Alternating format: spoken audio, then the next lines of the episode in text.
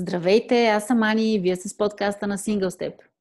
Днес имам удоволствието с мен да бъде един прекрасен професионалист, който също е от самото начало в организацията ни в Single Step и е менеджер на програмата ни за сексуално здраве и ХИВ. А, но естествено, че неговата професионална биография не започва с Single Step, а доста преди това. А, момчи, здравей! Здравей, Ани! Здравейте, приятели! А, много ми е приятно да представя Момчил Баев. А, кажи, може би, няколко думи още за себе си. Благодаря ти много. А, както ти каза, ХИВ е и сексуалното здраве са част от а, моята професионална работа вече доста време. А може би малко повече от 10 години се занимавам с това, като първите неща, които започнах да правя, бяха свързани с а, а, сексуално образование, образование по репродуктивно здраве за млади хора във възрастова група между 15 и 24 години. И а, в продължение на така, може би, 6-7 години а, работих по Националната програма Превенция и контрол на ХИВ-СПИН на Министерство на здравеопазването под различни форми, разбира се, където а, съм работил с млади хора и други групи в риск. Освен това, през а, всички тези години в, на, в работата около сексуалното здраве и ХИВ, видях много промени, които настъпиха, защото сферата се развива толкова бързо, че това, което се случваше преди, преди 10 години е коренно различно от това, което се случва сега. А, така че аз се радвам да видя развитието в тази сфера и бидейки част от нея толкова време, ми дава възможност да, да, да видя прогреса, който сме направили ние като а, работници на терен, учени, здравни работници и това може само да ни радва. Момчи, докато се подготвях за разговора ни днес, така прочетох интересни неща, свързани с паралели, които се правят между ХИВ епидемията и сегашната пандемия с коронавирус, коронавируса. Кажи ми ти какви са според те пороците, които сме научили или все още не сме научили към днешна дата от ХИВ епидемията? Паралела между двете епидемии е, е много интересно и важно да се направи в този момент. Аз харесвам тази тема по две причини. А, първо, уроци със сигурност има и това е много важно за нас да си ги спомним и да ги извлечем от тази ситуация. В същото време има много колеги по света, които а, се занимават с ХИВ от много по-дълго време, още от 80-те години, когато започва епидемията и тези колеги много категорично, дори с болка заявяват, че не искат двете епидемии да бъдат сравнявани. И тук е мястото да кажа защо. Аз разбирам тази тяхна теза и в известна степен я подкрепям. Когато започна епидемията от ХИВ през 80-те години, най-остро така появила се в Штатите, тогава видяхме едно много сериозно отрицание от страна на институциите, дори на здравните власти и работници да, а, така, да дадат нужното внимание на този проблем, тъй като той засягаше основно маргинализирани групи. Това са гей мъже, хора с различна етническа или расова принадлежност, хора с различна полова идентичност. Или в щатите това са гей мъжете, транс хората, чернокожите и латино мъжете тази, тези групи са били в тези години не така особено долюбвани и този проблем, идвайки с тях, бива заметен под килима. Минават години, години, докато президента, тогавашния президент на щатите, все пак решава да направи изявление по въпроса, да се направи нещо, здравната система да започне да реагира. Докато в първите години това е наричан болестта на, на хомосексуалните мъже, в един момент броя на заболелите толкова се увеличава, че той засяга много повече хора и, и приема глобални мащаби, един така, мога да кажа, пандемичен характер. Това е основната разлика а, с настоящата пандемия, където виждаме още от самото начало голямо консолидиране на силите на институции, организации, бизнеси, а, граждански съсловия. Абсолютно всички са се мобилизирали в овладяването на епидемията от коронавирус.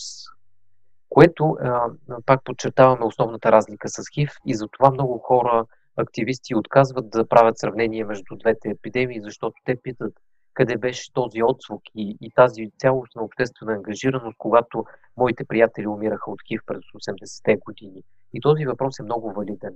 А, въпреки това, а, трябва да подчертаем, че а, има и добри уроци в, в, в тази ситуация, в тези две епидемии, ако бъдат съпоставени. Най-важното е, че солидарността е тази, която може да ни изведе извън кризата.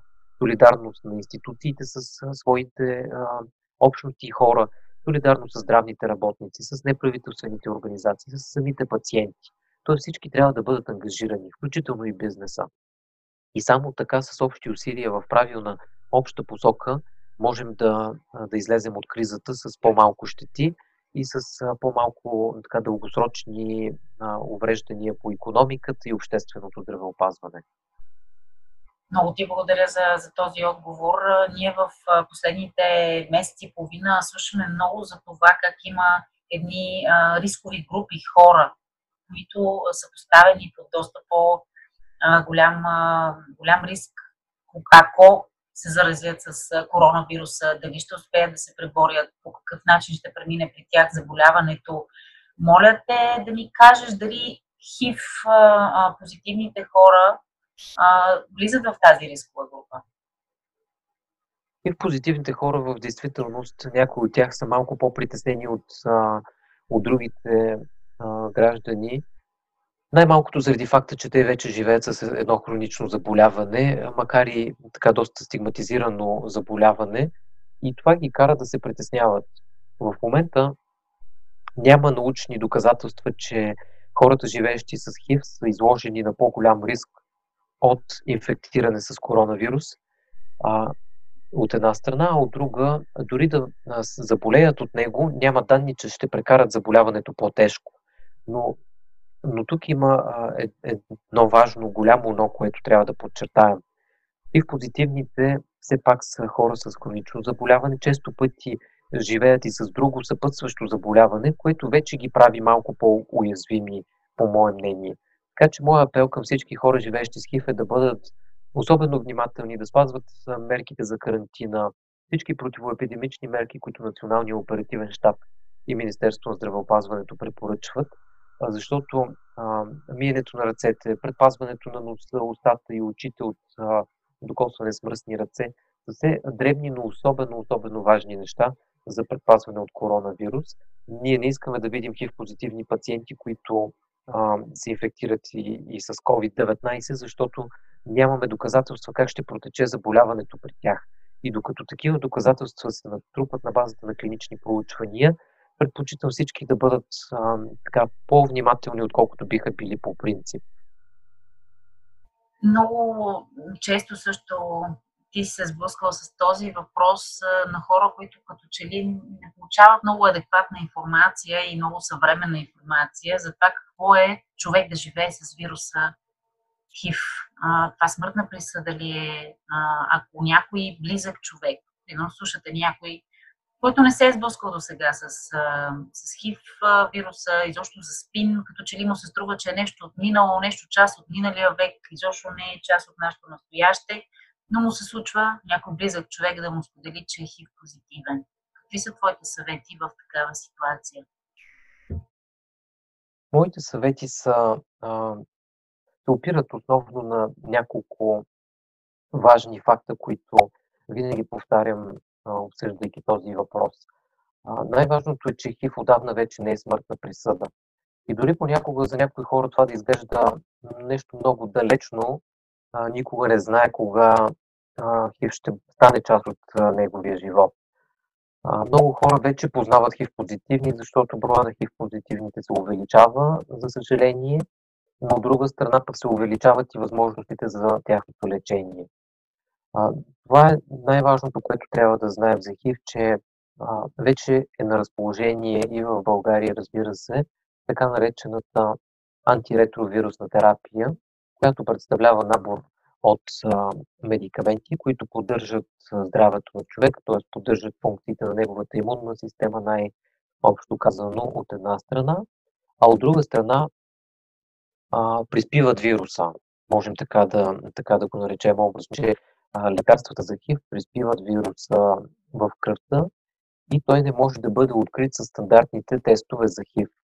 Или с други думи, ако ХИВ позитивен пие сте лекарства всеки ден по предписаната схема и се изследва неговата кръв за количеството на вируса в нея, тестовете не откриват този вирус вече. Това не означава, че той не е там, но количеството му е толкова малко, че а, той не може да бъде засечен и най-важното, този вирус не може да бъде предаден на, на сексуалните партньори на един хив позитивен.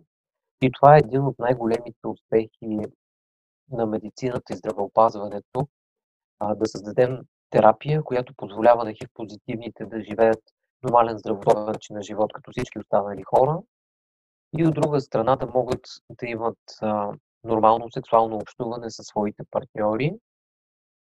Така че а, отново да, да а, подчертая това. ХИВ не е смъртна присъда, а лечение има, то е достъпно в България и е напълно безплатно. И още повече, а, увеличават се услугите за ХИВ позитивни и за хора, търсещи услуги като цяло за сексуално здраве, защото преди 10-15 години а, като сравнение услугите са били доста по-малки като обем. И след всяка изминала година имам чувството, че нещата се подобряват, увеличават се броя на специалистите, работещи в сферата, на организациите, които предоставят услуги.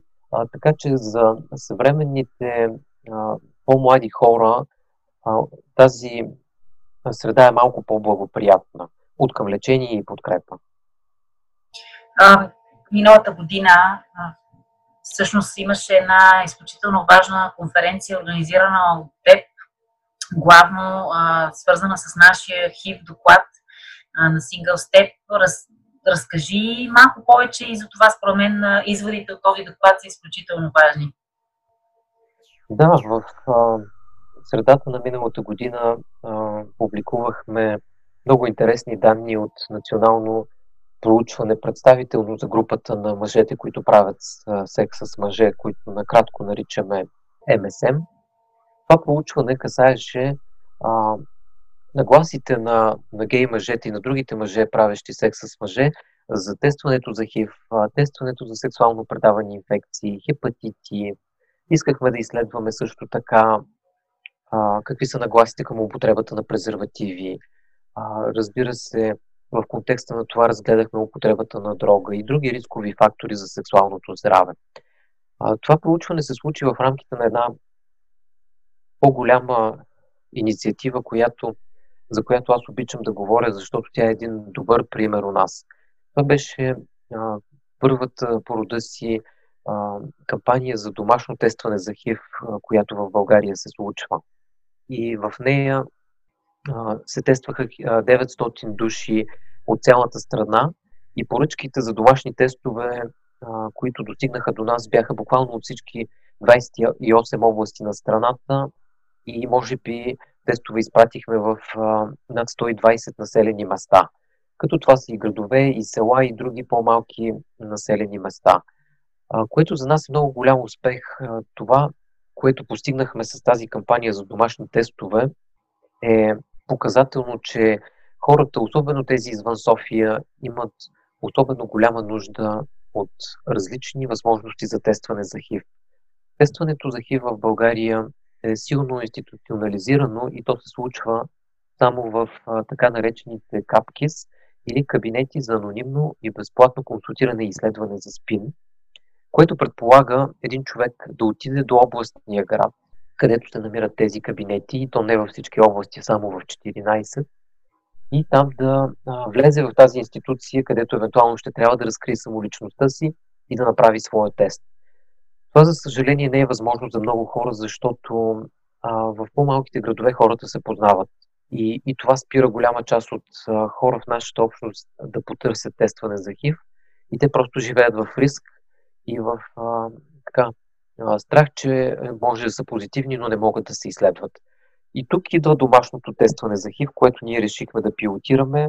Получихме много положителна обратна връзка, подкрепа от Министерство на здравеопазването и показахме, че а, разнообразяването на начините за тестване за ХИВ е много важно за, за групите в най-голям риск. Това са МСМ и гей мъже, най-общо казано. А, така че се гордеем с резултатите от тази инициатива и, и общия доклад, който, който издадохме след това, за да покажем какви са нуждите на тази общност. Защото политики в здравеопазването трябва да се правят на базата на конкретни доказателства. И това беше нашата цел. Ние в момента работим в тази потока за разширяване на, на възможностите за домашно тестване за ХИВ. И аз смятам, че това е особено необходимо сега, когато сме в една а, качествено нова ситуация в тази пандемия, когато хората не могат да излизат, здравната система е претоварена и тя не може да поеме всички дейности, които до сега е изпълнявала. Аз точно това а, си помислих, наистина, ако съм човек, който трябва да си вземе лекарства, съм изживея с ХИВ, какво правя в този момент? Има ли някакви затруднения за хората? Как могат да, да подходят, за да, за да няма спиране на лечението? Лечението е един от а, важните проблеми, който стои пред а, хив-позитивните у нас. А, хората, с които аз работя, ми споделят за различни проблеми в страната, които срещат в а, достъпа до лечение в момента. Те не са критично а, страшни, но със сигурност са препятствия пред пациентите. А, за да обобщя какъв тип са тези проблеми, да речем в момента инфекциозните отделения са особено претоварени с а, коронавируса, а в тези инфекциозни отделения обикновено са разположени и секторите за лечение на ХИВ. Тоест, един ХИВ позитивен трябва да отиде в, така да се каже, в епицентъра на епидемията, за да вземе своите лекарства и така той се излага на риск. Това от една страна. От друга страна, самите инфекциозни отделения и болници са по-зети от всякога преди това. Много голяма част от ресурса на, на болниците, почти целият е насочен към борба с епидемията. Така че това, това също представлява трудност за пациентите, защото дори лекари, работещи в ХИВ отделенията, в момента са мобилизирани в борба с коронавируса. И, и е малко по-трудно за хората, но на този етап нямам сигнали за прекъсване на лечението на някого в следствие на коронавируса.